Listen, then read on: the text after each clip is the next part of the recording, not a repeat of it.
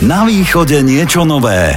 Pôsobí na gymnáziu Šándora Márajího v Košiciach. Venuje sa talentovaným žiakom v oblasti matematiky aj hudby. Robí to hlavne vo svojom voľnom čase. Jej žiaci sa opakovane dostali na celosvetovú matematickú olimpiádu a spevácky zbor Zvonček, kde je jednou z dvoch zbormajsteriek, získal zlaté pásmo na medzinárodných európskych festivaloch. Tých úspechov je nepochybne viac, tak ja dúfam, že nám o nich povie Silvia Kekeňák aj osobne. Veľmi sa teším, že ju v tejto chvíli môžem privítať v našom štúdiu. Je to ďalší váš tip, za ktorý samozrejme ďakujem.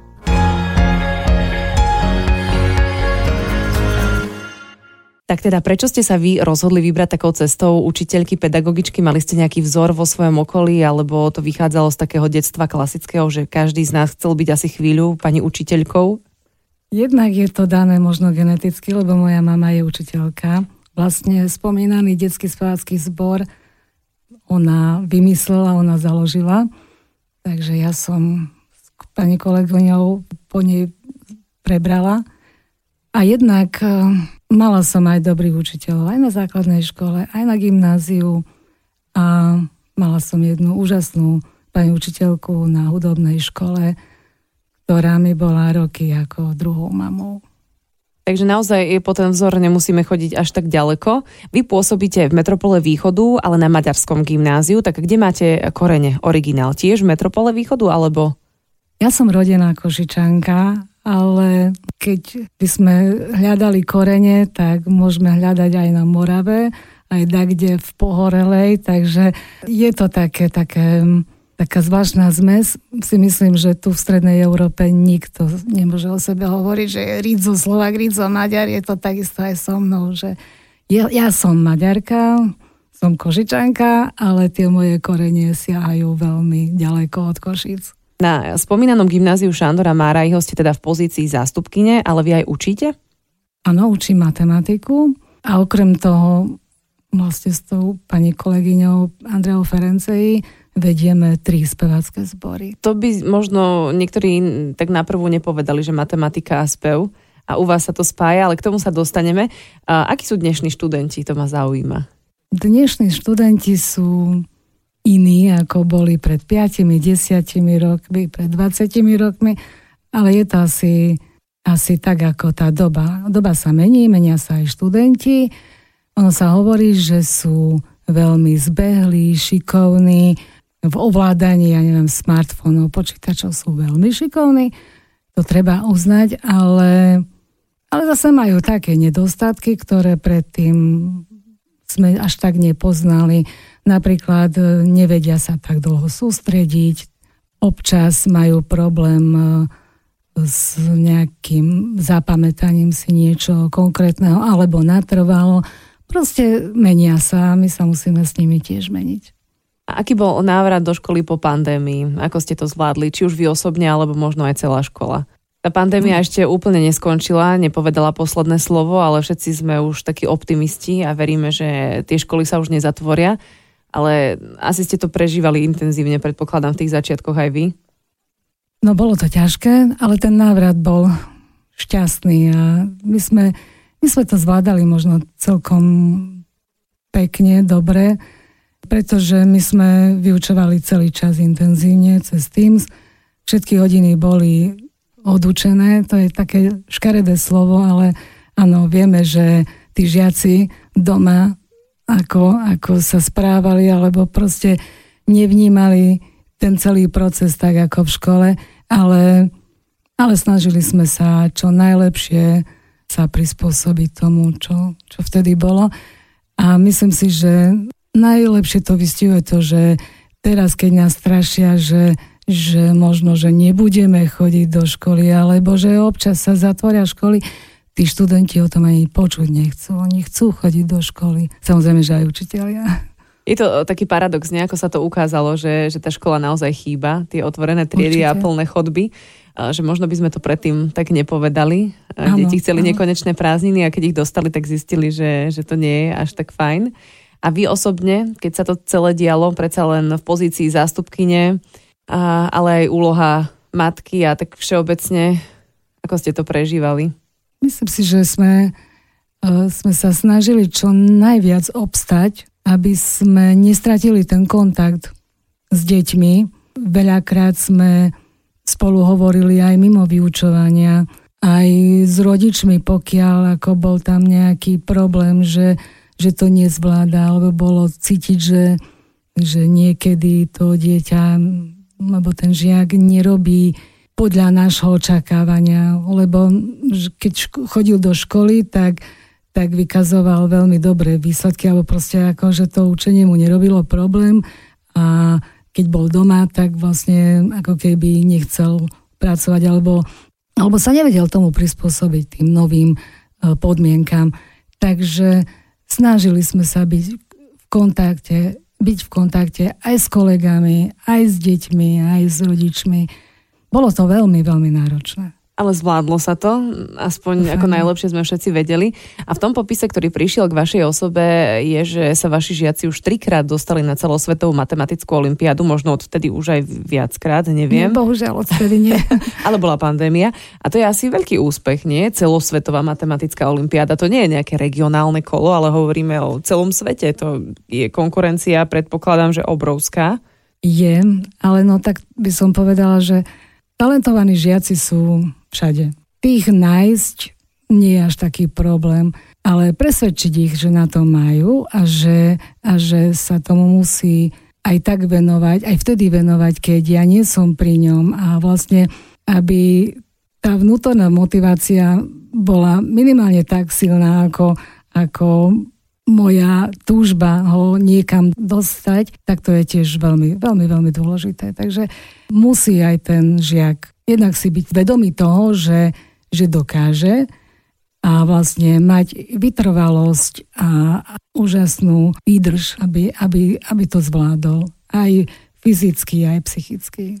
A funguje to teda ako vy ich učíte matematiku, ale predpokladám, že asi nie celú školu, lebo asi toľko hodín nemáte, ale vy už máte nejaký typ na konkrétny talent a potom idete, že ja neviem, tento žiak vytrča z radu a, a poďme podporme ho, alebo tak si to predstavujem, ale pokojne ma opravte. Máme to šťastie, že my sme vlastne pod jedným riaditeľstvom so základnou školou a s gymnáziom. Takže tí žiaci, ktorí vlastne chodia ku nám od 6 rokov, tak tí sa pomerne rýchlo dostanú vlastne ku mne, obrázne povedané, lebo tie učiteľky mi dajú vidieť, že no tu sú šikovní a vlastne od malička som s nimi takto v nejakom kontakte.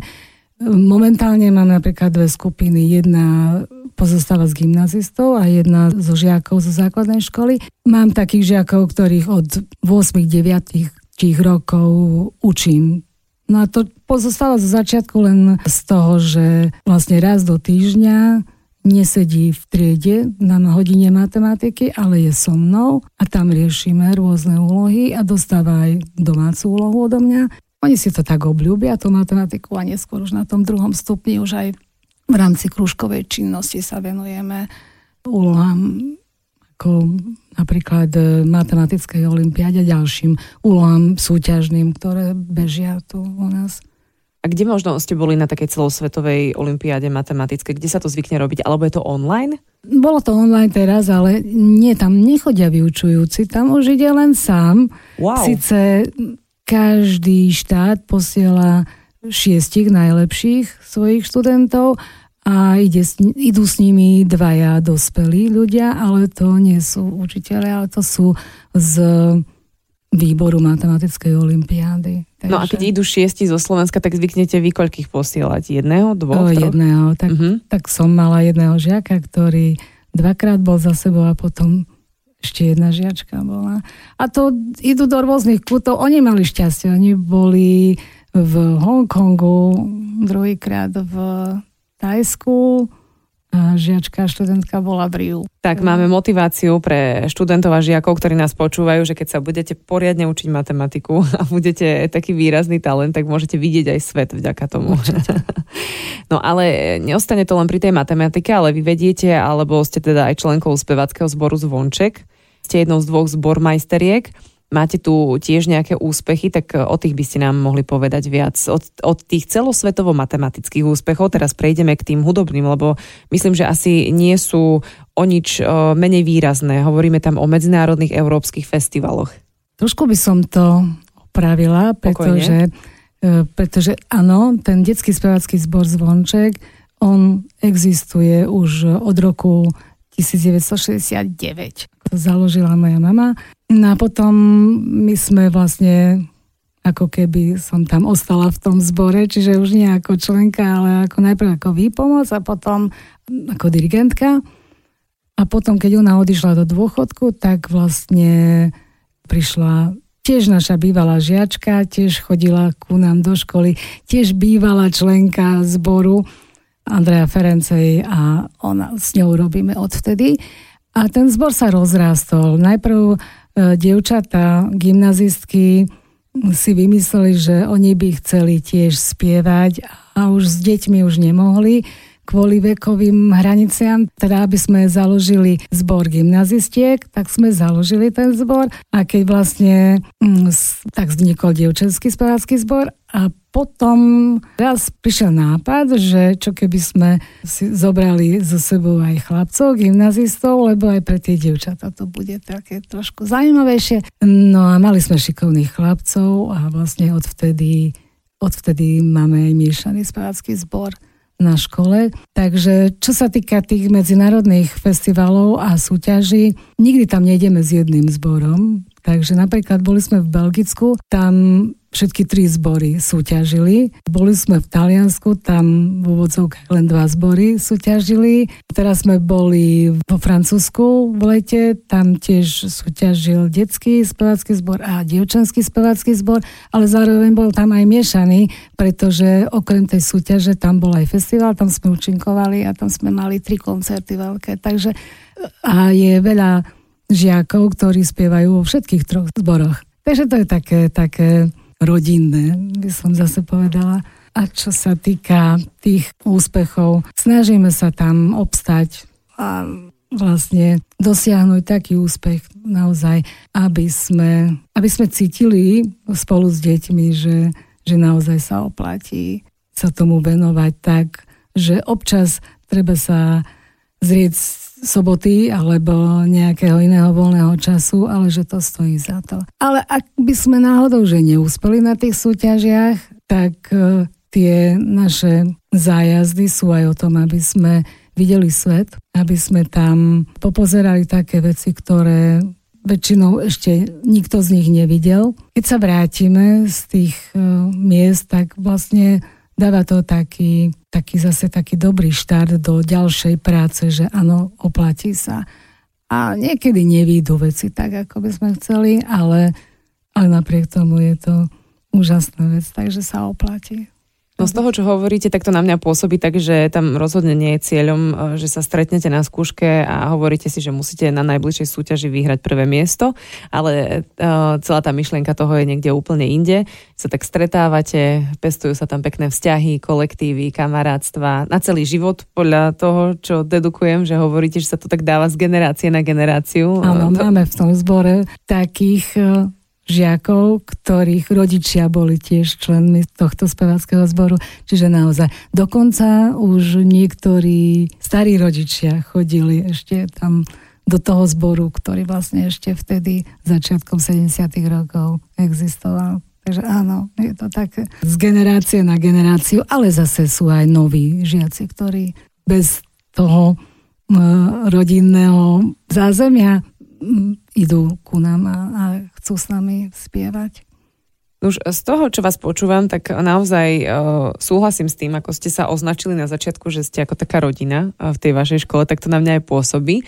Ale tak teda, aby to neznelo úplne ideálne, vy ste prísna učiteľka? prísna matematikárka? Nebudem klamať, že asi matematikárky nie sú veľmi obľúbené, však neviem, predpokladám, že niekto, kto učí výtvarnú, je asi obľúbenejší. áno, nie je to príjemný predmet, áno, je to ťažký predmet. Myslím si, že som aj prísna, myslia si to možno aj moji žiaci, ale čo by som možno tak vyzdvihla, že pokiaľ vidím na tom žiakovi, že potrebuje viacej času, nie každý pochopí, ani na prvý, ani na druhý krát, ale keď má tu výdrž a, a vydrží a usilovne niekam sa dostane, tak uh, ja som veľmi rada, keď môžeme na tie uh, neúspechy zabudnúť spoločne a vlastne zistí, že sa oplatí na sebe pracovať a vie si to opraviť. Vždy som to považovala za potrebné, aby som dávala tým žiakom šancu, ďalšiu šancu a ešte aj druhú, aj tretiu, lebo no tak ja by som tiež nevedela nakresliť hocičo, pretože nemám na to talent. Takže keď e, im na tom záleží, že chcú sa niekam dostať, ja im tú možnosť dám. A touto krásnou myšlienkou ukončíme teda prvú časť rozhovoru. Budeme po pesničke pokračovať. Mojou dnešnou hostkou je pani Silvia Kekeňák. Na východe niečo nové. Rádio Košice. Každý učiteľ ťa niečo naučí, no najviac ťa naučia vlastní žiaci. Je to židovské príslovie, ktoré krásne ilustruje vzťah žiak-učiteľ. A ja mám dnes v štúdiu tiež učiteľku, pani Silviu Kekeňák. A tá dnes prišla na základe môjho pozvania, ku ktorému ste ma inšpirovali vy. Ďakujem a pokračujeme teda v rozhovore. Tak ako je to s tými žiakmi a učením sa? Aj vy mávate taký pocit, že vás občas naučia žiaci viac, ako by ste možno čakali? V každom prípade žiaci nás inšpirujú stále, pretože nedá sa to isté učivo dvakrát takisto odučiť to, ako som učila pred dvoma rokmi, pred rokom, treba tam do toho dať vždy niečo nové. Niekedy sú triedy, kde tá matematika ide ľahšie, tam, tam to spojím s niečím technickejším, povedzme. Ale tam, kde je týchto žiakov menej, tak tam sa snažím to nejak spojiť buď s umením, alebo s dejepisom, alebo s hocičím iným, aby predsa tá matematika nebola taká strohá, taká striktná, aby mali ten pocit, že no dobre, je ťažký tento predmet, ale naozaj je pekný a bude mi na niečo aspoň dobrý. A nie len vtedy, keď treba nejaké dane spočítať, ale, ale aj, aj vlastne učí ma presnosti, vytrvalosti a hoci čomu inému. Vlastne osobnostne sa viem v tom nejak posunúť dopredu. Áno, pri tej matematike, ak by sme niektoré veci premenili hneď e, na to, že sú to peniaze, tak asi to tie deti inak vnímajú však. Veľakrát to pomôže, ale zase nie vždy. Takže keď to pomôže, áno, áno, vlastne to premietam tam do tej sféry. To je tá matematika a čo ten zbor, spomínali sme pred pesničkou, že si nejdete teda cieľene po prvé miesta na súťaže, ale zároveň asi je tam nejaká motivácia tie deti inšpirovať k čo najlepším výkonom. Určite, určite a podať taký výkon, aby sme dôstojne reprezentovali školu, mesto, na medzinárodných festivaloch aj krajinu. Proste dáme do toho všetko, čo, čo je v nás. A v tom popise, ktorý prišiel, bolo, že, citujem, je inšpiratívnym príkladom učiteľa, ktorému na deckách naozaj záleží. A to je krásne, že vás tak vnímajú. A ja už mám z vás ten pocit a vy tomu asi naozaj venujete aj veľa voľného času a asi žijete tou svojou prácou. Vnímate to ako poslanie? Určite. Určite. Je to môjim kredom, dá sa povedať. Takto ja vnímam tých žiakov, že každému chcem dať to, čo potrebuje. Keď niekto potrebuje viacej tej matematiky, tak, tak poskytnem viacej tej matematiky. Keď niekto potrebuje viacej súcitu alebo pochopenia, tak sa snažím nejak tak e, pochopiť viacej toho žiaka. Samozrejme nie na úkor úrovne toho predmetu, ale proste, aby cítil, že že môže sa na mňa spoľahnúť. My sme škola veľmi maličká, my tam žijeme ako taká rodina a tí žiaci vedia, že hoci aj do riaditeľne môžu prísť kedykoľvek s hociakým problémom. A tu spomeniem aj banálne veci, že nemá rysovacie potreby a vie, že ja ich mám, takže, takže mu pomôž, pomôže ma požičiam na, ten, na tú hodinu. Áno, áno. Také sa deje na niektorých školách, to som a, na, U mňa áno, alebo na našej škole, uh, alebo ja neviem, je mu zle, lebo má nejaké bolesti, krče, tak mu uvaríme čaj, lebo čo keď to prejde. A proste môžu prísť aj s takýmito úplne neškolskými problémami, ale musím povedať, že nie sme, teda nie som len ja taká. Sama by som asi bola na to primal. Celý učiteľský kolektív je, je nápomocný a naozaj chce, aby sa tí žiaci tam cítili dobre. Asi je to aj taká filozofia fungovania celej tej školy, predpokladám. Snažíme sa, áno. A veľa sa inak hovorí aj o postavení učiteľa v poslednej dobe konečne aj viac a o jeho vnímaní. Žiaľ, určite by ste si zaslúžili všetci takú väčšiu úctu a pozornosť. Vy to ako vnímate? Myslím, že ani nemusíme hovoriť o tých časoch predtým, kedy bol učiteľ niekto, ale, ale v súčasnosti, ako to vy vnímate? No občas dosť ťažko, pretože každý si myslí, že vie učiť. A nejak si neuvedomujú, že tak ako lekárom nehovoríme do ich remesla, lebo nevieme, čo nám je, nevieme, ako sa to lieči. Takisto my sme učiteľia takisto vysokoškolských vzdelaní. Máme za sebou množstvo skúšok, atestačných e, skúšok a rôznych ďalších vzdelávaní. A ako keby sme nemali tú podporu od, hlavne od rodičov, tú dôveru, že vieme, vieme, čo robíme a vieme, ako to treba robiť a tým pádom mm, stále sme v tej úlohe, že sme tí zlí, alebo nie celkom spôsobili na toto povolanie. Ale nie stále, len občas. Nie stále, tak. nie. Nie, chvála Bohu. Ale asi po pandémii vás vítali rodičia s otvorenou náručou, nie? Keď vás videli, že, že deti idú do školy. Že... Áno, áno, ale myslím si, že občas tí rodičia naozaj si nevedia predstaviť, že postaviť sa pred 20, 25, čo to znamená, ako, čo všetko musí dokázať ten učiteľ, okrem toho, že učí, ako vlastne získať tú pozornosť, ako rozlišovať podľa ich nejakých možností tých žiakov. Nie je to, nie je to jednoduchá vec. A potom niekedy zabudnú na to, že aj ich dieťa môže pochybiť a že keď náhodou tá známka nie je úplne tá najlepšia, tak možno, že nie ten učiteľ je tam na vine. Áno, tak e, ja som sa stretla už aj s takou myšlienkou, že keď som sa spýtala jedného učiteľa, že aké sú dnešné deti, odpoveď bola, že dnešné deti sú super, oveľa horšie a náročnejšie je to s ich rodičmi. Určite, určite Takže... veľakrát sa veľakrát sa to stane. Ale zase musím povedať, že, že zase máme to šťastie, že my nemáme veľa takýchto prípadov. Občas sa stane, ale, ale ako keby aj tí naši rodičia boli takí, cítia, že patria do tej rodiny a, a, a preto tie osobné nejaké kontakty alebo proste vzťahy, tak tie pomáhajú k tomu, aby, aby, aby aj keď sú nejaké spory, neboli také ostré. No to je super. Ja vám ako môžem za seba povedať, že ja by som nemohla učiť. Ja obdivujem všetkých učiteľov, lebo v prvom rade som uh, netrpezlivý človek. Potom a, nie.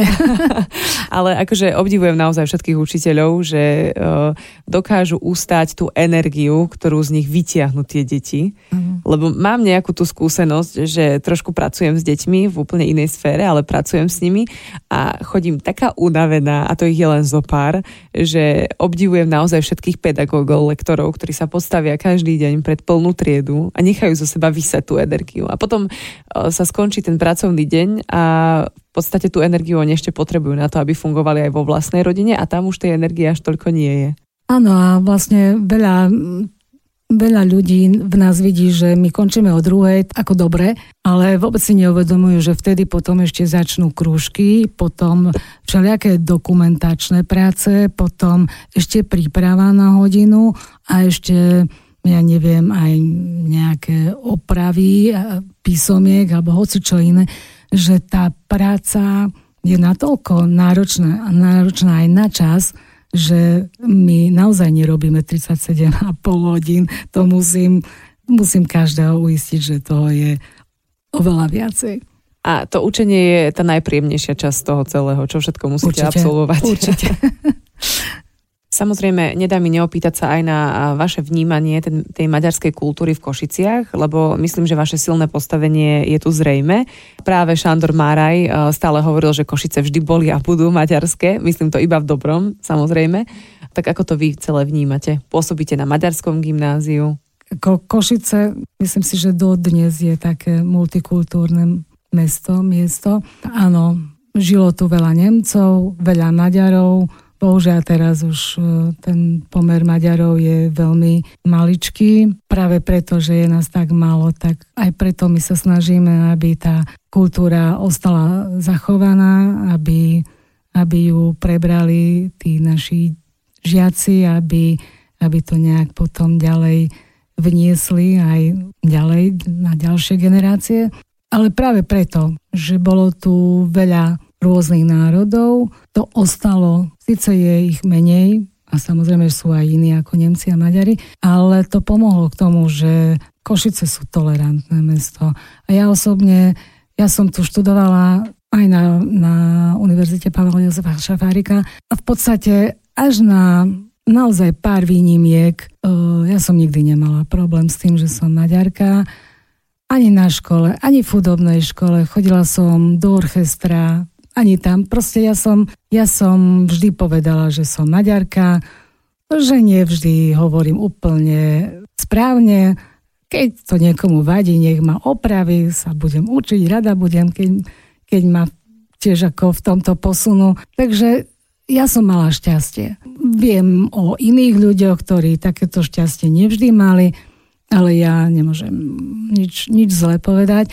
A myslím si, že aj veľa ľudí, ktorí sa tu, alebo mladých, ktorí sa tu nasťahujú, ako keby, ako keby cítili to isté, že toto mesto je tolerantné, dobre sa tu žije. To som veľmi rada z tej vašej skúsenosti, nie z tej ďalšej, čo ste spomínali, že nejakí známi mali aj negatívnu, ale z tej vašej pozitívnej sa veľmi teším. Takto na záver mám ešte samozrejme otázku, aká je Silvia Kekeňak v súkromí, ako vy relaxujete, čo vás baví. Už som teda pochopila, že to bude určite tá hudba. Určite, určite aj matematika, Áno. lebo v tej sa tiež treba stále posúvať, ale veľmi rada cestujem a mám to šťastie, že cestujem s deťmi alebo aj so širšou rodinou a cestujeme aj niekedy po širšom svete, ale aj po Slovensku. A vlastne tie zážitky sa tiež snažím nejak zakomponovať do mojich vyučovacích hodín a myslím si, že, že to aj majú radi tí žiaci. Určite áno, lebo vždy, keď to ide cez konkrétnu vlastnú skúsenosť, tak to inak vnímajú a asi si to aj najviac zapamätajú potom. Dúfam, že aspoň dá, čo si z toho zapamätajú. Ja keď tu mám učiteľov, pedagógov na rozhovore, lebo sa tak už niekoľkokrát stalo aj v minulosti, tak sa zvyknem pýtať takú úplne uletenú otázku, že ak by ste mali taký čarovný prútik a mohli zmeniť jednu jedinú vec v školstve švíhom ruky naozaj, že z dneška na zajtrajšok, tak čo by to bolo? To je až také samozrejme len úplne, jeden že... prútik máme. Áno, áno, a jednu možnosť. tak to neviem, jednu možnosť, lebo ma napadli dve také podstatné. Tak... Keď môžem, ale potom vy si už vyberiete. Áno, áno. Jedna vec, že to z toho pohľadu možno viacej zástupky neriaditeľa, keby sa dalo, tak to, čo fungovalo kedysi, neustále nemeniť, pretože tými všelijakými zmenami z roka na rok vždy sa niečo pomení a nič nie je lepšie ako bolo. To je, to je strašne unavujúce, frustrujúce, zbytočné. Z toho pohľadu, keď človek je v tej funkcii, a z toho pohľadu učiteľa, tak ak by sa dalo, tak nejakým čarovným prútikom dať každému žiakovi to, čo, čo potrebuje. Keď má talent, tak mu urobiť všetky tie podmienky, aby sa v tom mohol rozvíjať čo najďalej. A keď má nejaký taký menší problém, aj napriek tým problémom ho tak zaintegrovať, aby, aby to nemal vplyv na jeho celý život to je, jedno je srdce a druhé je rozum, takže ale ťažko. Ja mám preto riešenie. To prvé by sme teda aplikovali na ten čarovný prútik a to druhé, z toho, čo ste mi tu dnes všetko povedali, tak si myslím, že vy to čiastočne robíte. Že vy pomáhate tým, tým deťom ich aj takto sa. integrovať. Takže e, dá sa povedať, že trošku čarujete a teda vyberáme tú prvú možnosť, lebo tá druhá sa, sa vám darí a to je úplne super. A veľmi sa teším, že sme sa vďaka vám dnes ocitli za katedrou a to aj preto, aby sme nahliadli e, do vášho života. Obľúbenej pedagogičky Silvia Kekeňák do tejto skupiny rozhodne patrí. Súdime už nielen na základe vášho typu, ale aj dnešného rozhovoru. Takže ďakujeme veľmi pekne a nech sa vám darí. Pozdravujeme všetkých žiakov. Ďakujem, veľmi rada odovzdám. Na východe niečo nové. Rádio Košice.